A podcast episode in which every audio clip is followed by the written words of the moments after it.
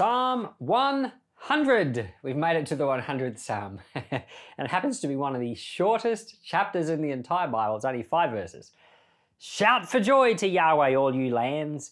Serve Yahweh with gladness. Come before his presence with singing. Know that Yahweh, he is God. It is he who made us, and we are his. We are his people, the sheep of his pasture. Enter his gates with thanksgiving, enter his courts with praise. Give thanks to him and bless his name, for Yahweh is good. His loving kindness endures forever, his faithfulness to all generations. This is a psalm of pure praise. And um, I said that there were six psalms from Psalm 95 through to 100 that were psalms for the Sabbath or psalms for when you're going to church these are the pure psalms of praise. This is the last one, and it's this is the the most praisey-ish of all of them. and it says here, verse 2 says, Serve Yahweh with gladness. I bet you never knew that you could serve God by being glad. And uh, I know at times we all struggle with our feelings. Sometimes we are down, but being glad is actually a form of service to God. Who knew? Right here in Psalm 100. And uh, it's, a, it's a crazy idea to think that just by simply being happy, you serve the Lord. So, and, and of course, you can cultivate gladness by being grateful. And uh, we had, one of our children struggled for a few years with grumbling and complaining.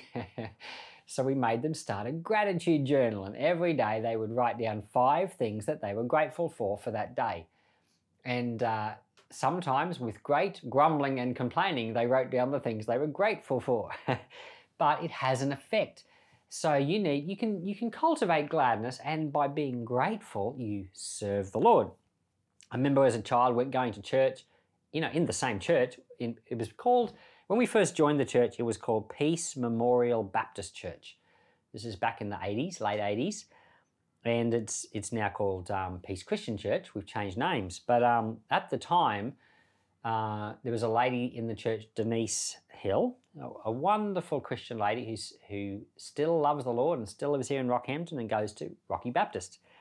God bless you, Denise, if you're listening. And she she was leading worship this one Sunday morning, and she said that the Lord is asking us to give Him a sacrifice of praise and she was she was explaining how you know in the Old Testament people would bring sacrifices to God of cattle and things, but you know we're, going to bring Him a sacrifice of praise.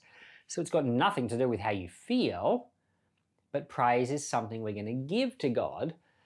And so if you're not glad, you can choose to be glad. and uh, you know you can basically decide I'm going to to sacrifice my feelings of how I feel. I might not feel grateful, but I'm going to choose to be grateful. I'm going to be choose to be glad and thank the Lord. And this psalm is perfect for that. When you do that, you are serving the Lord. In verse 4, it says, Enter his gates with thanksgiving and enter his courts with praise.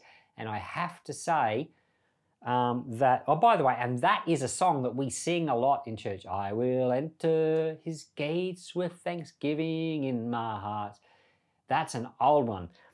In fact, going through the Psalms, there are so many lines that as I've been reading you the Psalms, I've noticed, oh, we sing that in church, we sing that in church. It's, it's just everywhere. Psalm 100, verse 4, that's definitely one we sing in church. And clearly, in the mind of the people a long time ago, it's when they were going to the temple. I will enter his gates with thanksgiving. But you know what? You don't actually enter into God's presence unless you're thankful you find that you will find that by being grateful and thankful as a as a believer that has a way of ushering you into the presence of God. And so it's not only a fact that the people who went to the temple all those years ago were happy, you know, they were going into the temple happy. It, it was that, yes, but it also means that we will enter into the things of God, into the deeper things of God when we start out with thanksgiving. So that's a wonderful thing to remember and keep in mind. Verse 5 Yahweh is good, his loving kindness endures forever, his faithfulness to all generations. So, the way that he treated your parents, the goodness and kindness he showed to them, he will show to you. The goodness that you have experienced of the Lord, he will be like that to your children too. That's the loving kindness of God, faithful to every generation. It's a great song of praise. And um, just makes me want to sing some songs.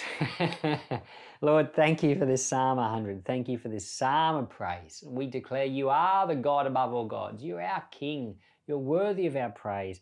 Let your name be lifted high in every heart today. In Jesus' name, amen.